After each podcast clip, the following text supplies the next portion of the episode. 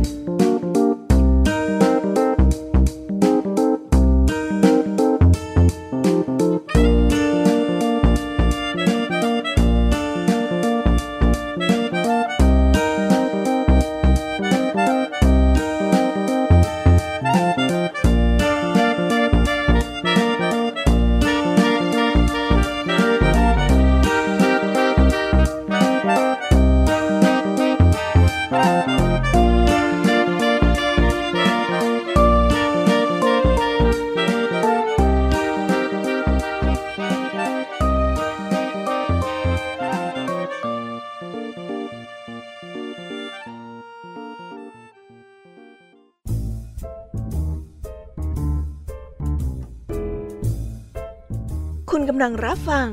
ไทย PBS Radio ต่อจากนี้ไปขอเชิญทุกท่าน รับฟังรายการ นิทานแสนสนุกสุดหันษาที่รังสรรค์มาเพื่อน้องๆ ในรายการ Kiss Hour ค่ะ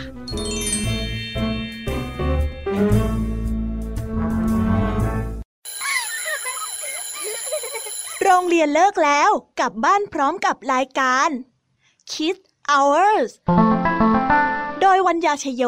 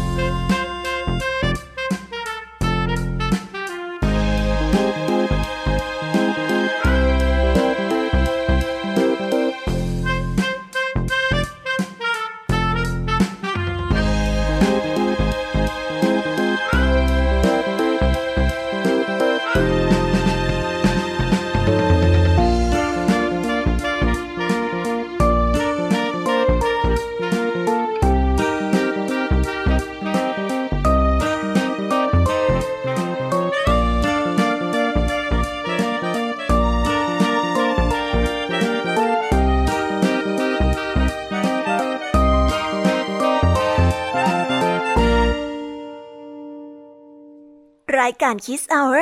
กลับมาพบน้องๆออีกแล้วจ้า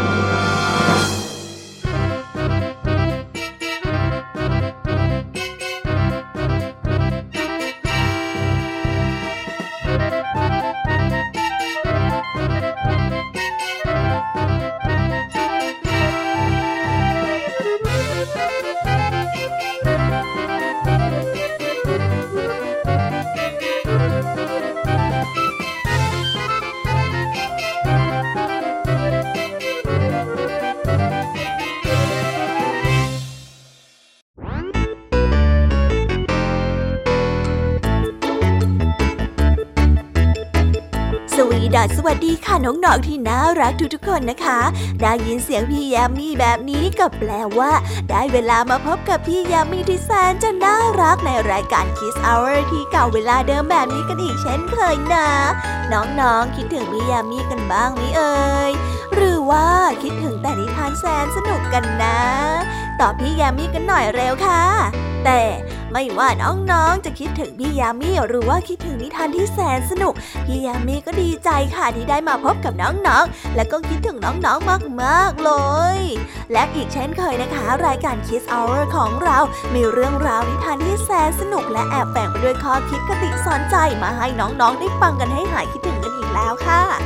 สำหรับวันนี้นะคะ รายการ Kiss Hour ของเราได้เตรียมเรื่องราวนิทานแสนสนุกมาเล่าให้กับน้องๆ ได้ฟังกันทุกคนเลยค่ะ เอาเป็นว่าเรามาเรียกนับย่อยกันก่อนเลยดีกว่านะคะ ว่าวันนี้มีเรื่องอะไรกันบ้าง วันนี้คุณครูหายใจดี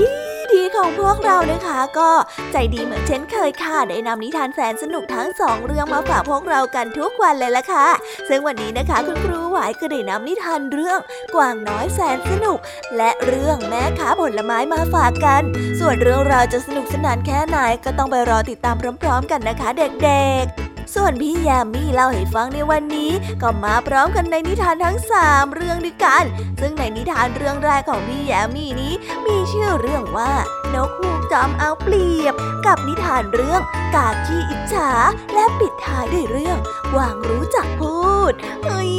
แค่ชื่อเรื่องเนี่ยพี่แยมี่ก็อดใจที่จะรอฟังไม่ไหวแล้วล่ะค่ะ น้องๆคิดเหมือนพี่แยมี่กันไหมเอ่ย วันนี้นะคะลุงทองดีกับเจ้าจ้อยก็ได้เตรียมนิทานสุภาษิตมาฝากพวกเรากันอีกเช่นเคยค่ะ ซึ่งในวันนี้นะคะมาพร้อมกับสุภาษิตที่ว่า รู้อย่างเป็ด ส่วนความหมายของคำคำนี้จะเป็นอย่างไรก็ต้องเอาไว้ไปรอฟังกันในช่วงนิทานสุภาษิตกันนะ และก็ปิดท้ายกันอีกเช่นเคยค่ะ กับนิทานพี่เด็กดีจากทางบ้าน ที่มารอน้องๆอยู่ในช่วงท้ายของรายการเหมือนเช่นเคย ซึ่งวันนี้นะคะ พี่เด็กดีก็ได้เตรียมนิทานเรื่องลาจอมกวนมาเล่าให้กับพวกเราได้ฟังกันค่ะ ส่วนเรื่องราวจะเป็นยังไง ก็คงต้องไปรอติดตามกันในช่วงของพี่เด็กดีกันนะคะโอ้โห เป็นยังไงกันบ้างล่ะคะน้องๆ ได้ยินแค่ชื่อเรื่องนิทานก็อยากจะฟังกันแล้วใช่ไหมล่ะคะเด็กๆ พี่ยามีก็ตื่นเต้นอยากที่จะฟังนิทานที่แสนสนุกที่พวกเรารออยู่ไม่ไหวแล้วล่ะค่ะ มีแต่เรื่องที่น่าฟังทั้งนั้นเลยนะคะเนี่ยเอาเลยค่ะ เพื่อไม่ให้เป็นการเสียเวลา พี่ยามีว่าน้องๆเนี่ยคงพร้อมกันแล้วใช่ไหมล่ะคะ งั้นตอนนี้เรามาเตรียมตัวเตรียมใจ รับฟังนิทานที่แสนสนุกกันได้เลยค่ะ เพราะว่าตอนนี้คุณครูไหวได้มารอน้องๆอยู่ที่หน้าห้องเรียนแล้วล่ะค่ะ งั้นเราไปหาคุณครูไหวกันเถอะนะคะ ไปกันเลย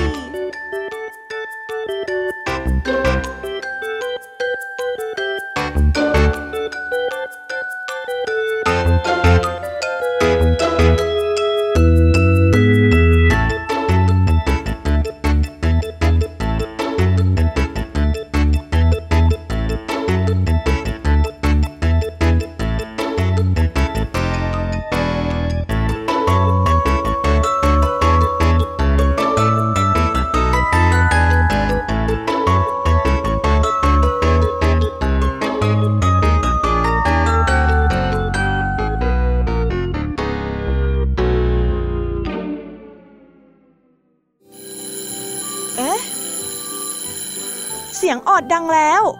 อุ้ยต้องไปเข้าเรียนแล้วล่ะค่ะ ไม่รอช้า เราไปหาคู่ไหวกันเถอะ ไปกันเลย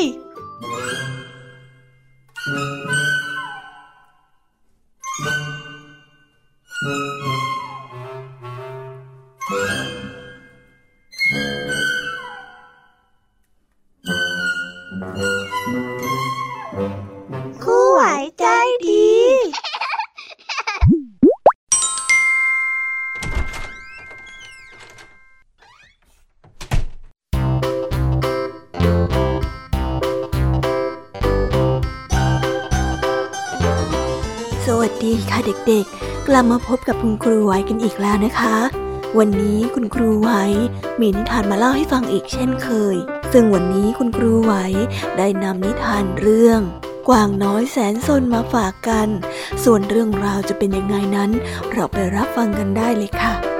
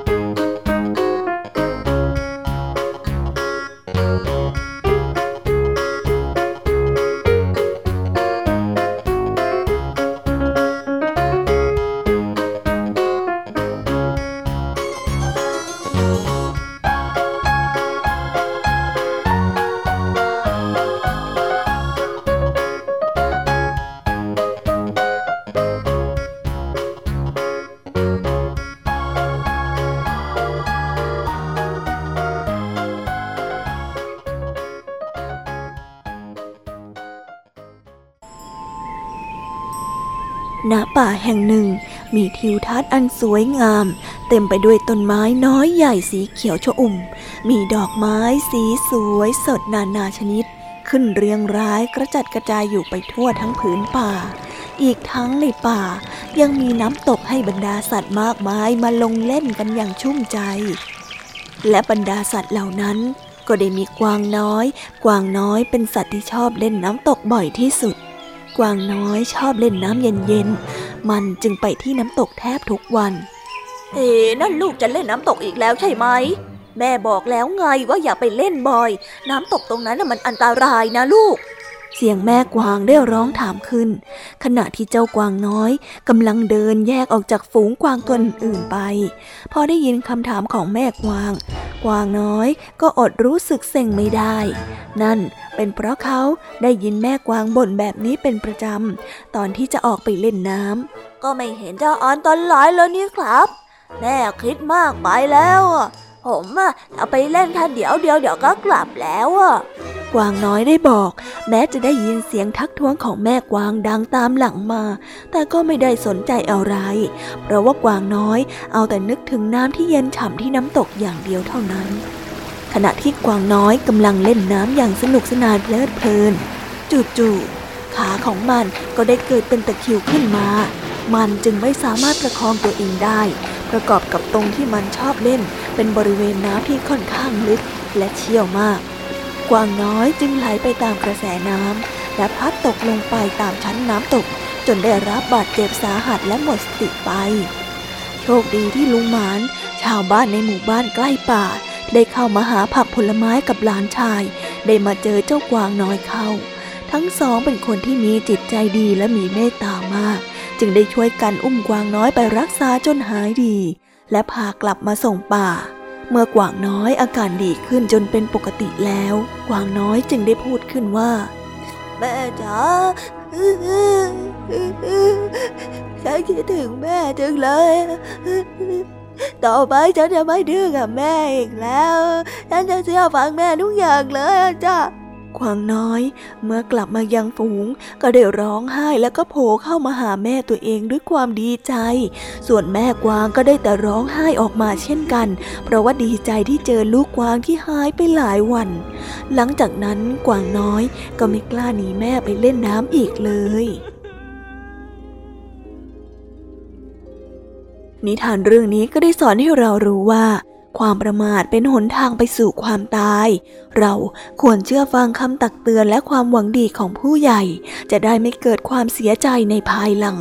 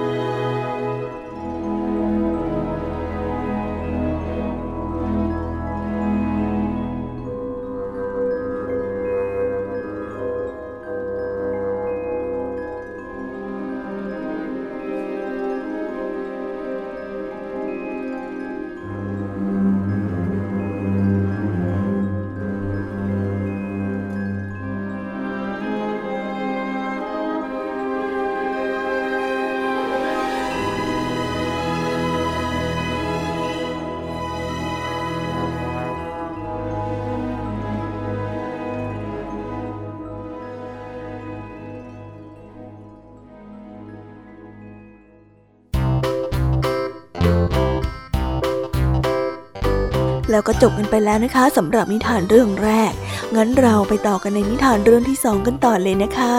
ในนิทานเรื่องที่สองนี้ มีชื่อเรื่องว่าแม่ค้าผลไม้ ส่วนเรื่องราวจะเป็นยังไง จะสนุกสนานแค่ไหน งั้นเราไปติดตามรับฟังพร้อม ๆ กันได้เลยค่ะ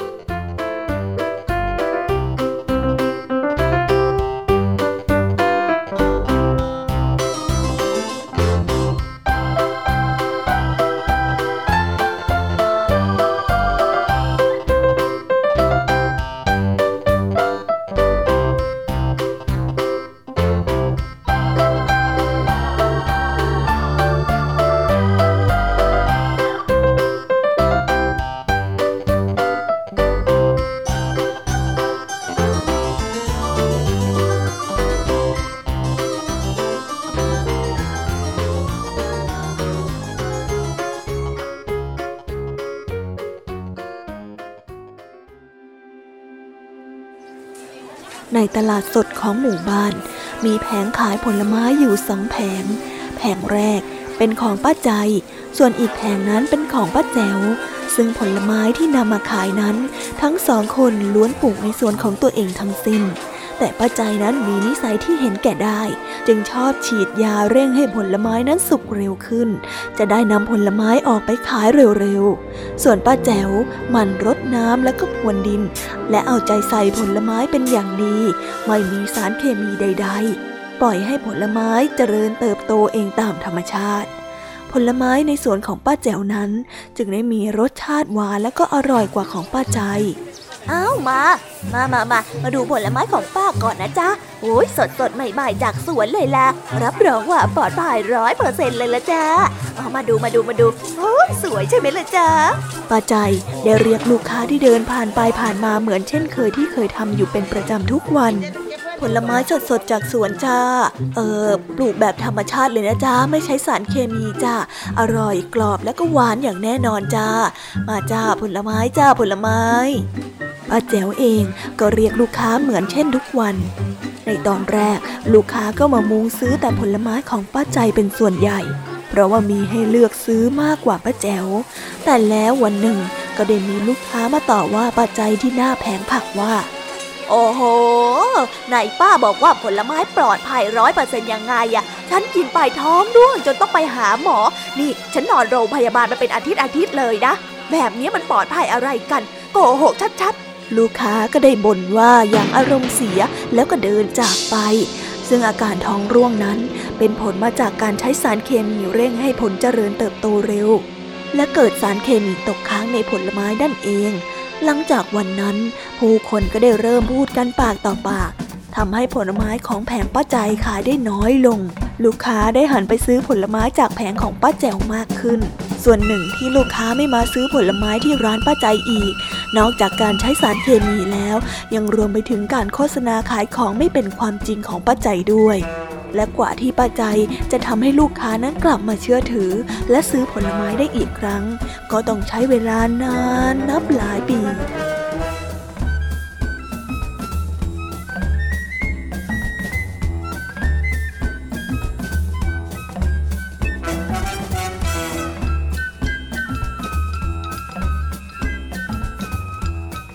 นิทานเรื่องนี้ก็ได้สอนให้เรารู้ว่า จงมีความพยายามในหน้าที่ของตน ไม่โกหกหลอกลวงใคร เพื่อสร้างผลประโยชน์ให้กับตนเอง เพราะในที่สุดความจริงย่อมต้องถูกเปิดเผยในสักวัน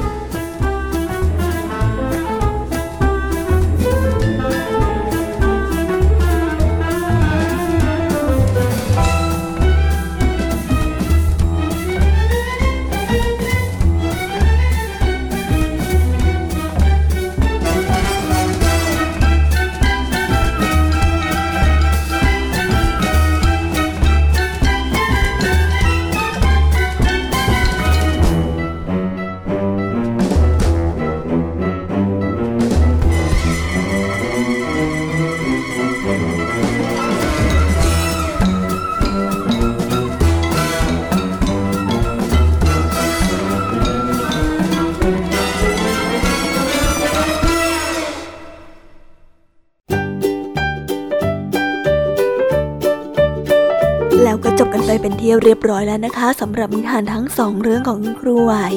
เป็นยังไงกันบ้างล่ะคะเด็กๆ ได้ข้อคิดเกี่ยวกับความประมาท และก็การโกหกไปแล้วนะเห็นไหมว่าการโกหกเนี่ยก็เป็นสิ่งที่ไม่ดี การประมาทก็จะทำให้ชีวิตของเราเดือดร้อน เด็กๆ ฟังแล้วก็อย่าลืมนำข้อคิดไปปรับใช้กันด้วยนะคะ และสำหรับวันนี้เวลาของคุณครูไหวก็หมดลงไปแล้วล่ะค่ะ เอาเป็นว่าเดี๋ยวเรากลับมาพบกันใหม่ในวันหลังนะ สำหรับตอนนี้ครูไหวก็ต้องขอส่งเด็กๆ ให้ไปพบกับนิทานในช่วงต่อไปกับช่วงของพี่แยมมี่เล่าให้ฟังกันเลยนะคะสำหรับตอนนี้ครูไหวต้องขอตัวลากันไปก่อนแล้ว สวัสดีค่ะ บ๊ายบาย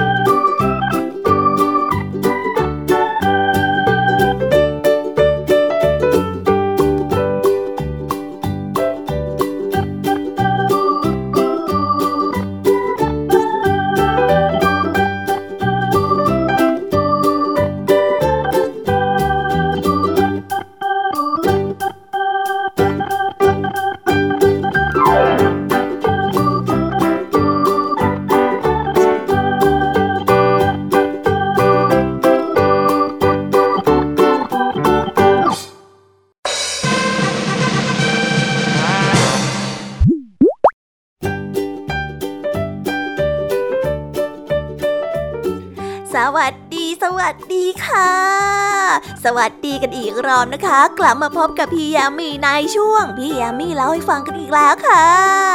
นิทานเรื่องแรกของพี่ยามีนี้ มีชื่อเรื่องว่านกฮูกจอมเอาเปรียบ ส่วนเรื่องราวจะเป็นยังไงนั้น เราไปติดตามรับฟังกันได้เลยค่ะ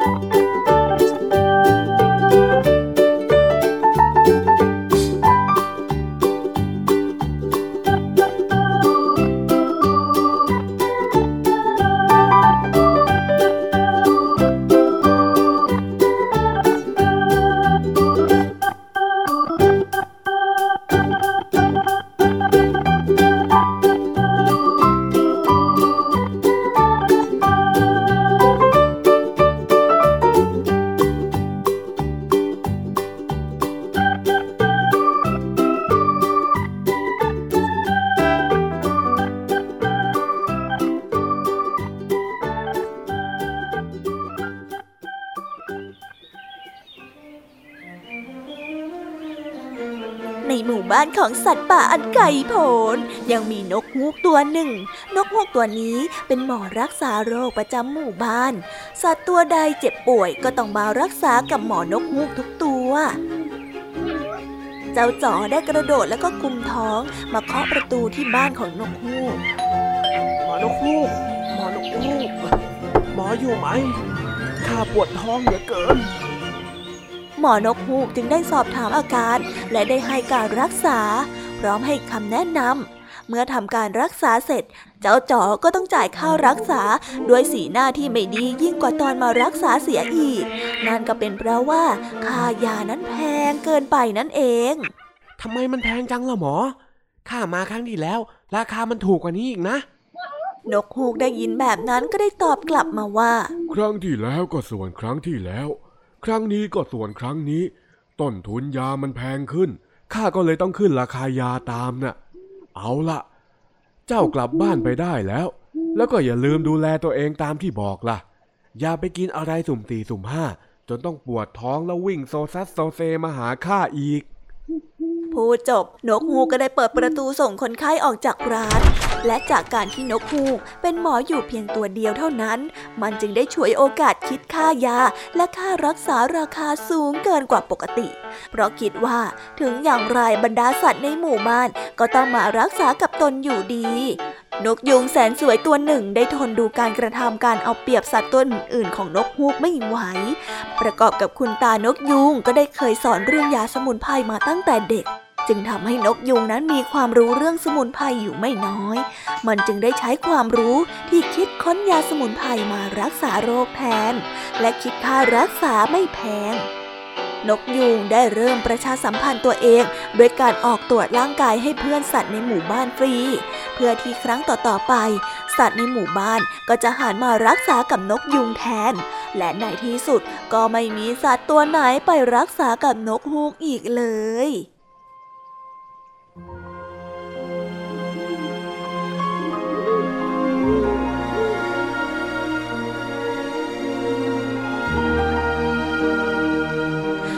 เรื่องนี้ก็ได้สอนให้เรารู้ว่า คนที่มีนิสัยคดโกงชอบเอารัดเอาเปรียบผู้อื่น จะทำอะไรก็ไม่ยั่งยืนเหมือนคนที่กระทำด้วยความซื่อสัตย์นะคะ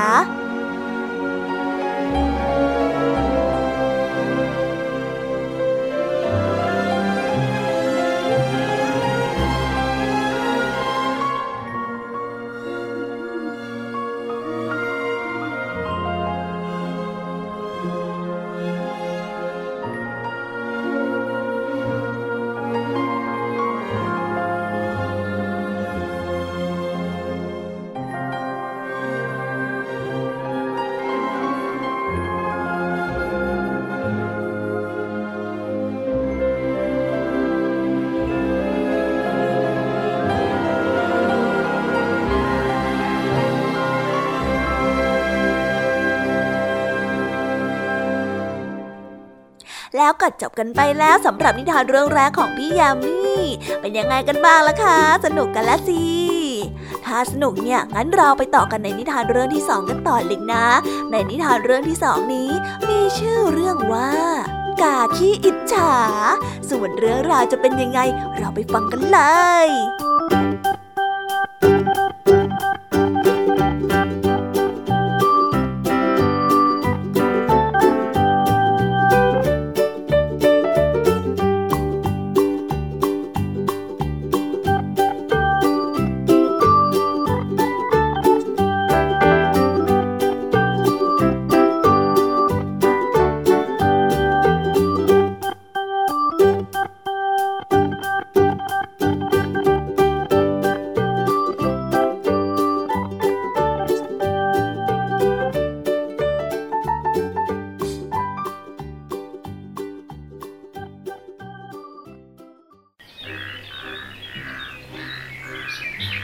านประกวดนกประจำปี ได้มีนกนานาชนิดมาร่วมประกวดมากมาย แต่ละตัวต่างมีสีสันที่สวยงามและสุขภาพแข็งแรงกันทุกตัว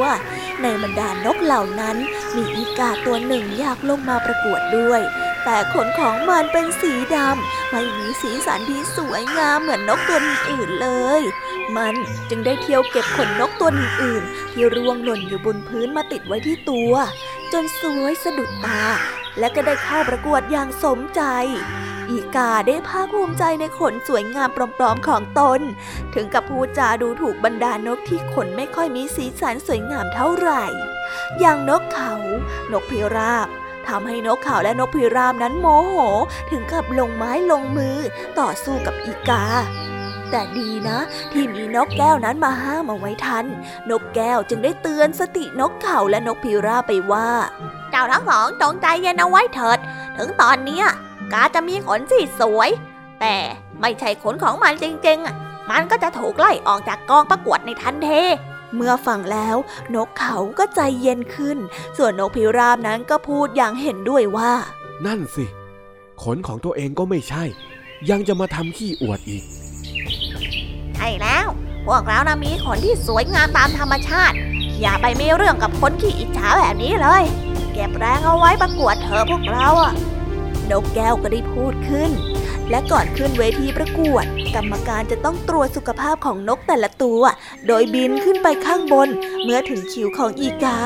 เพียงแค่มันขยับปีก ขนก็ได้ร่วงแล้วก็หลุดจนหมดทำให้กรรมการรู้ทันทีว่าเป็นขนปลอม มันจึงถูกไล่ออกจากการประกวด จึงทำให้อีกานั้นโศกเศร้าเสียใจเป็นอย่างมากนิทานเรื่องนี้ก็ได้สอนให้เรารู้ว่า ผู้ที่ฉลาดจะไม่อ่อนไหวกับคำพูดของคนอันธพาลที่ชอบพูดจายั่วยุให้เกิดบันดาลโทสะ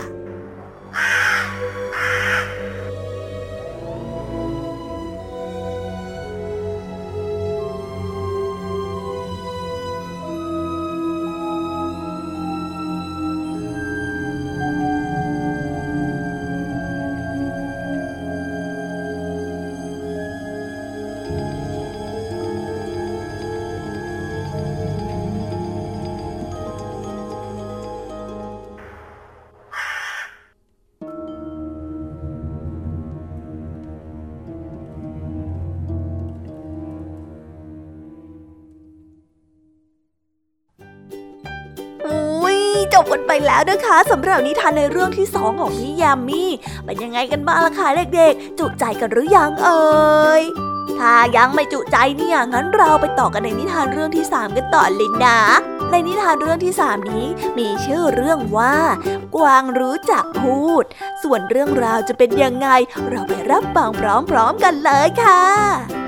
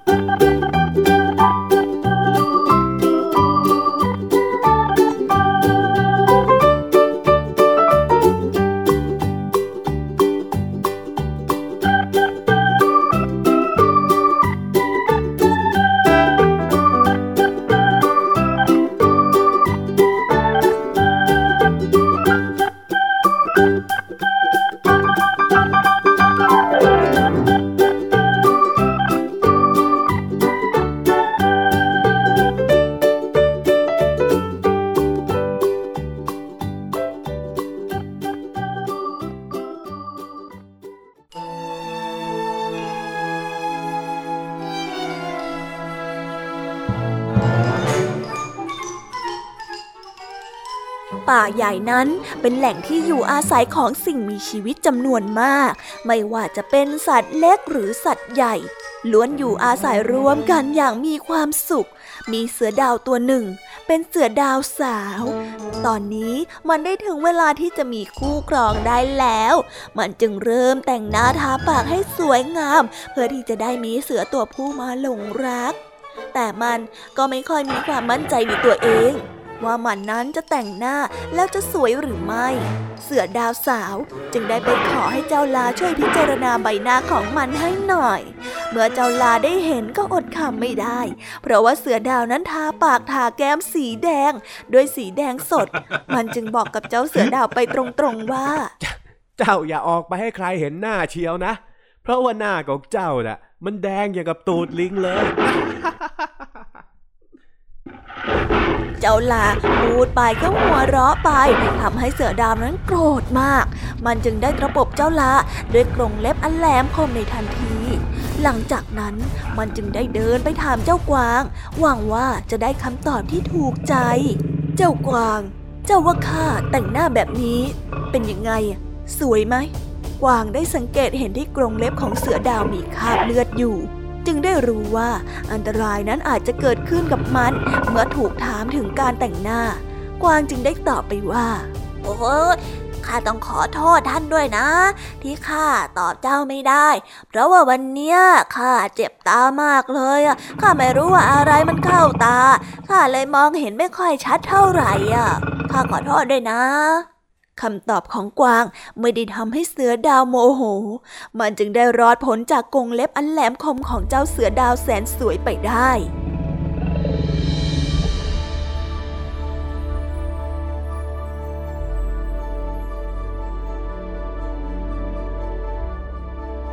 นิทานเรื่องนี้ก็ได้สอนให้เรารู้ว่า ผู้ที่ฉลาดย่อมรู้จักหาหนทางและวิธีการเลี่ยงจากอันตรายที่จะเกิดขึ้นกับตนเองได้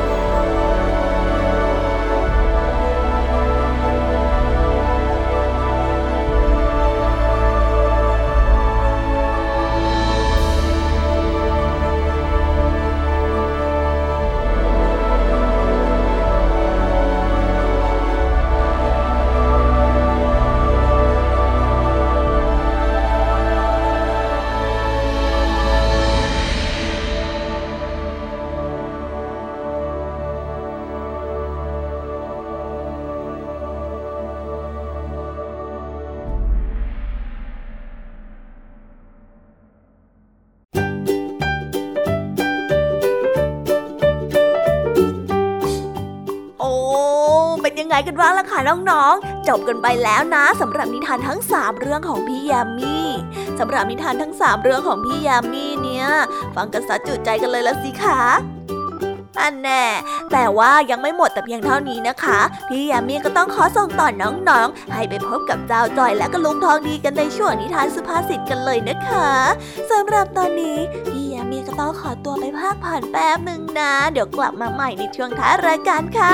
สำหรับตอนนี้ต้องขอตัวลาไปก่อนแล้ว บ๊ายบาย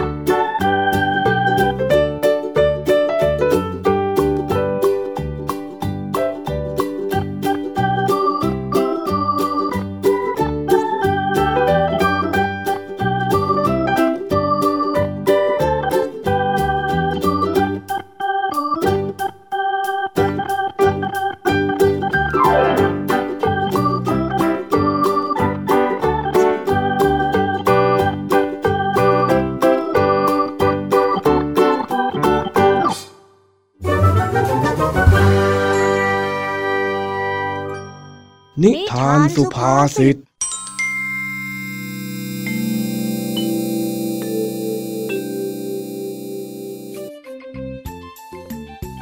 ช่วงเย็นหลังเลิกเรียน เจ้าจ้อยกับลุงทองดี ตกลงกันว่าจะไปตกป่าเล่นด้วยกัน เจ้าจ้อยเลยจัดการเตรียมข้าวเตรียมของ แล้วก็ได้เดินออกไปตกป่าด้วยกัน ลุงทองดี ลุงทองดี อะไรของเองฮะ เบาๆหน่อยสิ เดี๋ยวปลาก็ได้ยินหรอก คือจ้อย คือจ้อย จ้อยเห็น เห็นอะไรฮะเจ้าจ้อย นู่น ฝูงเป็ดจ้ะลุง ฝูงเป็ดอะ มันดังกว่าจ้อยอีก แล้วปลามันจะติดไหมเนี่ยลุงทองดี เฮ้ย นั่นสิ แม่ว่ายน้ำกันเพลินเชียวนะเจ้าพวกเป็ด ชิว ไป เดี๋ยวปลาก็หนีหมดหรอก อ้าว ลุงไปไล่มันทำไมเนี่ยสงสารมัน มันอาจจะร้อนมากๆ แล้วก็หิวมากๆ แล้วก็อยากจะมาว่ายน้ำเล่นหาอะไรกินก็ได้นะ ลุงอย่าไปไล่มันเลยนะลุง ก็จริงของเองนั่นข้าไม่ไล่ก็ได้ลุงทองดีจ๋าคือจ้อยมีอะไรอยากจะถามลุงทองดีหน่อยอะจ๊ะมีอะไรหรือเจ้าจ้อย ช่างถามจริง ๆ ถามทุกวี่ทุกวัน เองนี่เป็นเจ้าสีถนนชัยหรือยังไงกันฮะใจเย็นๆสิจ๊ะเห็นเป็ดมาเกาะกวนแค่นิดเดียวทำเป็นอารมณ์เสียไปได้ อ้าวอ้าวเองมีอะไรจะถามข้าก็ว่ามาคืองี้นะลุงทองดี วันเนี้ยจ้อยไปเรียนวิชาภาษาไทยมาใช่ไหมแล้วคราวเนี้ยครูเขาก็บอกจ้อยว่า รับสมัครนักเรียนที่สนใจเรื่องการทำหนังสือเล่มเล็ก พวกอืม วาดวาดเขียนเขียนอะไรพวกเนี้ยจ้ะ แล้วเขาก็ให้คิดเนื้อหาด้วยอะลุง ครูเขาก็บอกว่า ให้ไปประกวดแข่งขันกันในโรงเรียนก่อน แต่ถ้าใครผ่านก็จะไปแข่งขันกับโรงเรียนอื่นๆ อ๋อ แล้วเองก็สนใจจะไปแข่งสินะ เอ้า ก็ไปสิ มาบอกข้าทำไมเล่า ไม่ใช่ไม่ใช่ไม่ใช่ ยังฟังไม่จบเลย ฟังจ้อยเล่าก่อนน่ะยังไม่จบอีก เอ้า ไหนเล่าต่อเล่าต่อเงื่อนไขในการสมัคร ครูเขาอยากได้คนที่รู้ว่าตัวเองนั้นเก่งอะไร ไม่ใช่เก่งอย่างเป็ดแล้วก็จะไปแข่ง เนี่ยลุง เก่งอย่างเป็ดเนี่ยแหละ มันคืออะไรเหรอลุงทองดี ใช่ไอตัวที่มันว่ายน้ำอยู่น่ะนะเปล่าอะลุงอ๋อไอ้ที่ว่ายน้ำอยู่เนี่ยเขาเรียกว่าเป็ดก็จริง แต่คำที่ครูเองพูดว่าเก่งอย่างเป็ดเนี่ย มันเป็นสำนวนโว้ยอ้าวจริงเหรอลุง สำนวนอะไรอะ เก่งเหมือนเป็ด ว่ายน้ำเก่งเหรอลุง หรือว่าร้องเก่งอะกาบกาบกาบกาบกาบแม่เจ้าพวกเป็ดนี่จริง ๆเลย วันนี้เราคงไม่ได้ปลากันแล้วล่ะไอ้จ้อย เอาลุง ฟังจ้อยอยู่ไหมเนี่ย ฟังสิ ข้าไม่ฟังเองตรงไหนล่ะเนี่ยก็จ้อยเห็นลุงไม่สนใจจ้อยนี่นะ เห็นสนใจแต่เป็ดกาบกาบอะอ้าวอ้าวข้าบอกก็ได้ เองลองมองไปที่เป็ดที่มันว่ายน้ำอยู่ดีๆนะ เจ้าพวกเป็ดเนี่ย เองว่ามันเก่งไหม เก่งจะลุง มันว่ายน้ำได้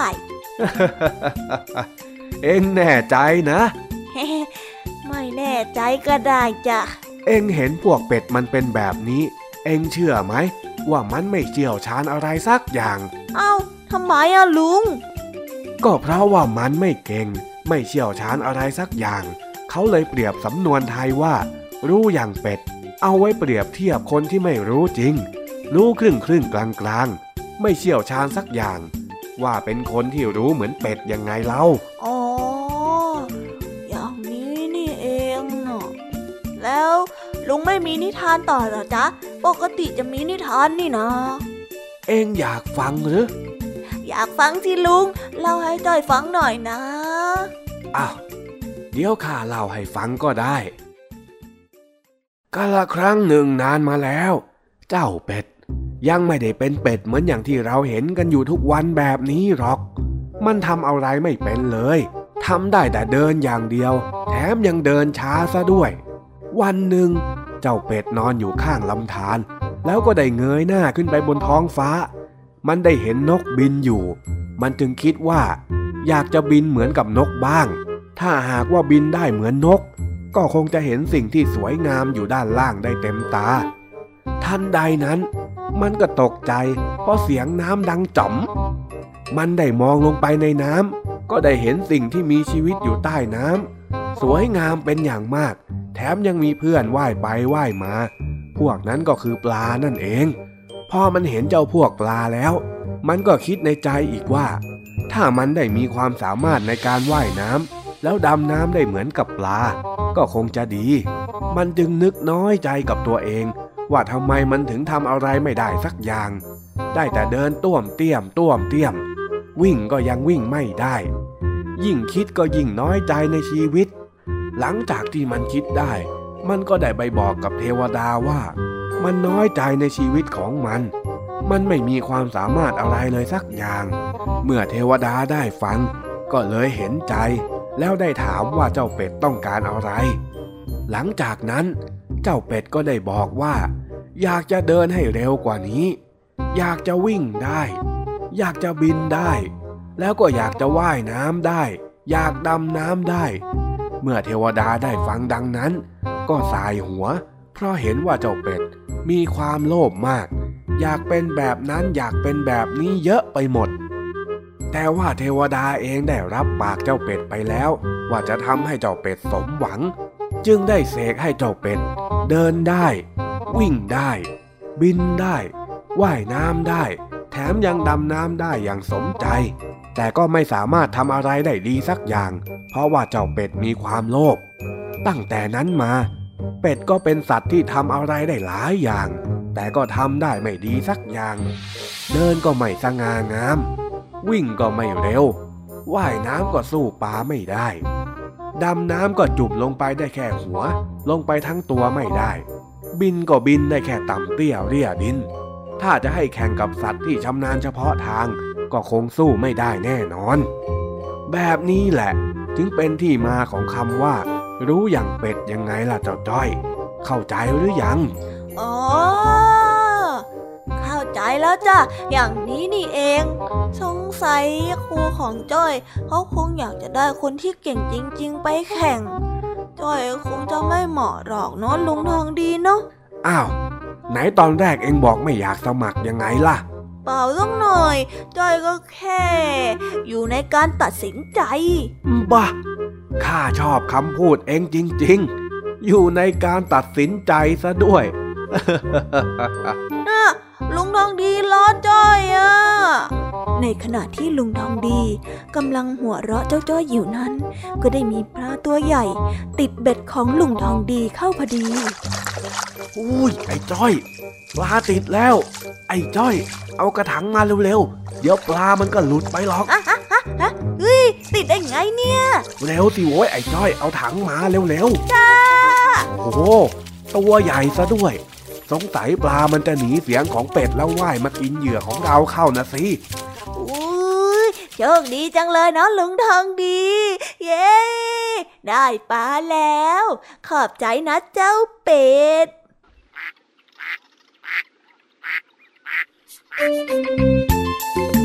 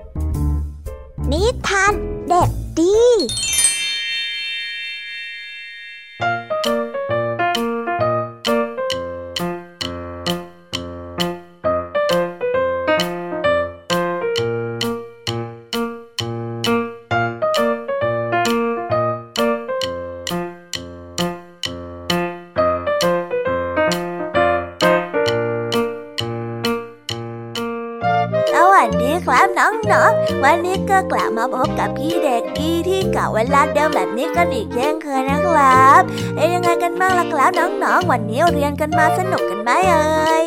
ตอนนี้นะครับแล้วก็มาฟังนิทานกันในช่วงท้ารายการกันอีกแล้ว วันนี้น้องๆอยากจะรู้กันไหมเอ่ยว่าพี่เด็กดีเตรียมนิทานเรื่องอะไรมาฝากกันพี่เด็กดีขอเฉลยก็ได้ครับ นิทานในวันนี้พี่เด็กดีขอเสนอนิทานเรื่อง ลาดอมกวน ส่วนเรื่องราวจะเป็นยังไงนั้น เราไปติดตามรับฟังพร้อมๆกันได้เลย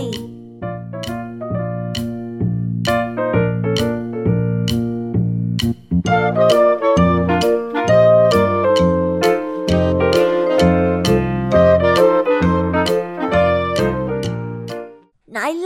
ต็มไปด้วยสุงท่อนใหญ่ มีช้างตัวหนึ่งกำลังลากสุงท่อนใหญ่ให้ควานช้างอย่างเหน็ดเหนื่อยเมื่อยล้าลาน้อยจอมอ้วนเป็นลาที่เจ้าของเลี้ยงเอาไว้ ได้เดินผ่านมาเห็นก็ได้พูดจาเย้อยๆใส่ช้างว่าโธ่เป็นช้างตัวใหญ่โต แต่กลับมาต้องทำงานหนัก เฮ้ย สู้ข้าไม่ได้เลย แสนจะสบายแล้วก็ไม่ค่อยทำงานให้ใครด้วย เห็นไหมเห็นไหมข้าวิ่งเล่นได้ลันลาลันลาลันลาลาจอมกวนกันได้พูดแล้วก็กระโดดไปรอบๆตัวช้าง ความเหน็ดเหนื่อยบวกกับคำพูดที่ย้อยย้อยๆของเจ้าลาทำให้ช้างนั้นเกิดความโมโห มันจึงได้ส่งเสียงฟาดงวงฟาดงาไปมา เจ้าลาหน้าโมโห ออกไปให้ห่างข้านะ ไม่อย่างนั้นข้าจะใช้งวงฟาดเจ้าให้ตายไปเลยช้างได้ส่งเสียงร้องพร้อมกับชูงวงของมันทำท่าจะฟาดไปในอากาศเพื่อที่จะขู่ลา แต่เจ้าลาจอมกวนกลับไม่กวนเลยสักนิด มันรู้ว่าช้างนั้นทำได้แค่ขู่เท่านั้น มันจึงยังคงกระโดดไปรอบๆตัวช้าง แล้วก็ส่งเสียงโยโมโหใส่ช้างโดยไม่ยอมหยุดละเลอะละเลอะละเลอะละเล่ละเล่ละเล่เจ้าช้างน่าสงสาร เจ้าช้างน่าสงสาร ต้องทำงานหนักไม่เหมือนข้าเลย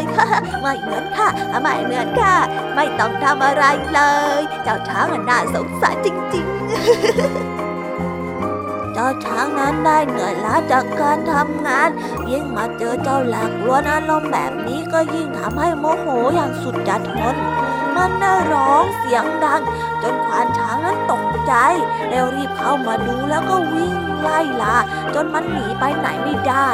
เจ้าลานั้นรู้ว่ามันอาจจะถูกตีตายขึ้นมาได้จริง ๆ จึงเกิดความรู้สึกกลัวขึ้นมา มันได้ร้องขอชีวิตจากเจ้าช้างปล่อยปล่อยข้าไปเถอะนะข้าเป็นเพียงแค่สัตว์ตัวเล็กๆเจ้าเจ้า สู้เจ้าไม่ได้หรอกนะ ต่อต่อไปข้าจะไม่มารบกวนเจ้าอีกแล้ว สัญญาเลยนะ เจ้าช้างก็ได้พูดต่อไปด้วยความโมโหว่าข้าทำงานมาเหนื่อยๆเจ้าไม่ช่วยข้าแล้วยังจะมาพูดจาเยาะเย้ยทำให้ข้าต้องโมโหอีกนะ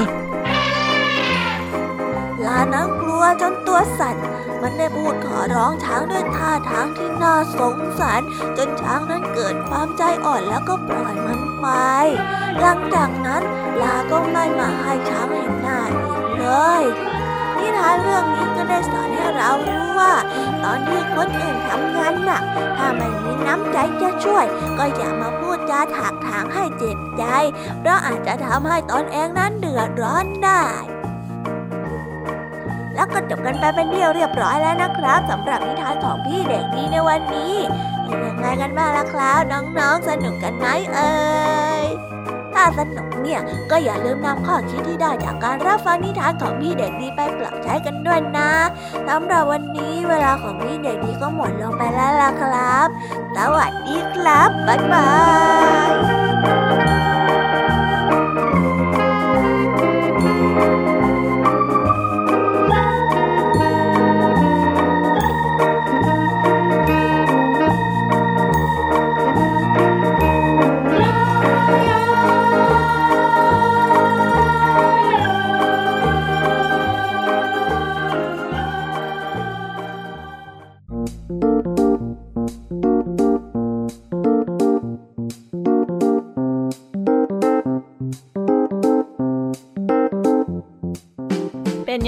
บ้างคะน้องๆสำหรับนิทานหลากหลายเรื่องราวที่ได้รับฟังกันไปในวันนี้ สนุกกันไหมเอ่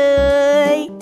หลากหลายเรื่องราวที่ได้นำมาเนี่ย บางเรื่องก็มีข้อคิดสะกิดใจ บางเรื่องก็ให้ความสนุกสนานและก็เพลิดเพลิน แล้วแต่ว่าน้องๆ จะฟังแล้วเห็นความสนุกในแง่มุมไหน ส่วนพี่แยมมี่แล้วก็พ่องเพื่อนเนี่ย ก็มีหน้าที่ในการนำนิทานมาส่งตรงถึงน้องๆ เท่านั้นเองละค่ะ และวันนี้นะคะ เราก็ได้ฟังนิทานกันมาจนถึงเวลาที่กำลังจะหมดลงอีกแล้วค่ะ ใครที่ฟังไม่ทัน หรือว่าฟังไม่ครบเนี่ย ก็สามารถไปย้อนฟังกันได้ที่เว็บไซต์ไทย PBS Radio นะคะ หรือแอปพลิเคชันไทย PBS Radio ได้นะถึงเวลาต้องกล่าวคำลาแล้วอะ พี่ยามีต้องคิดถึงน้องๆอีกแน่เลยแต่ไม่ต้องห่วงนะคะน้องๆ พี่ยามีขอสัญญาว่า เราจะกลับมาพบกันใหม่ พร้อมกับนิทานที่แสนสนุกแบบนี้กันอีกแน่นอนค่ะ น้องๆอย่าลืมนำข้อคิดดีๆ ที่ได้จากการรับฟังนิทานแสนสนุกของครูไหว พี่ยามีลุงทองดี และนิทานจากพี่เด็กดีในวันนี้ไปใช้กันด้วยนะคะเด็กๆ เอาไว้พบกันใหม่ในวันพรุ่งนี้นะสำหรับวันนี้ พี่ยามีและรายการ Kiss Hour ก็ต้องขอตัวลากันไปก่อนแล้วล่ะค่ะ สวัสดีค่ะ บ๊ายบาย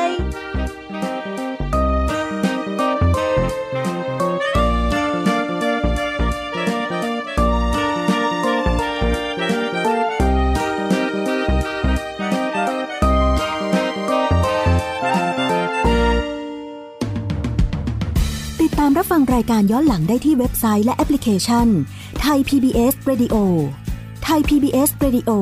วิทยุข่าวสารสาระ เพื่อสาธารณะและสังคม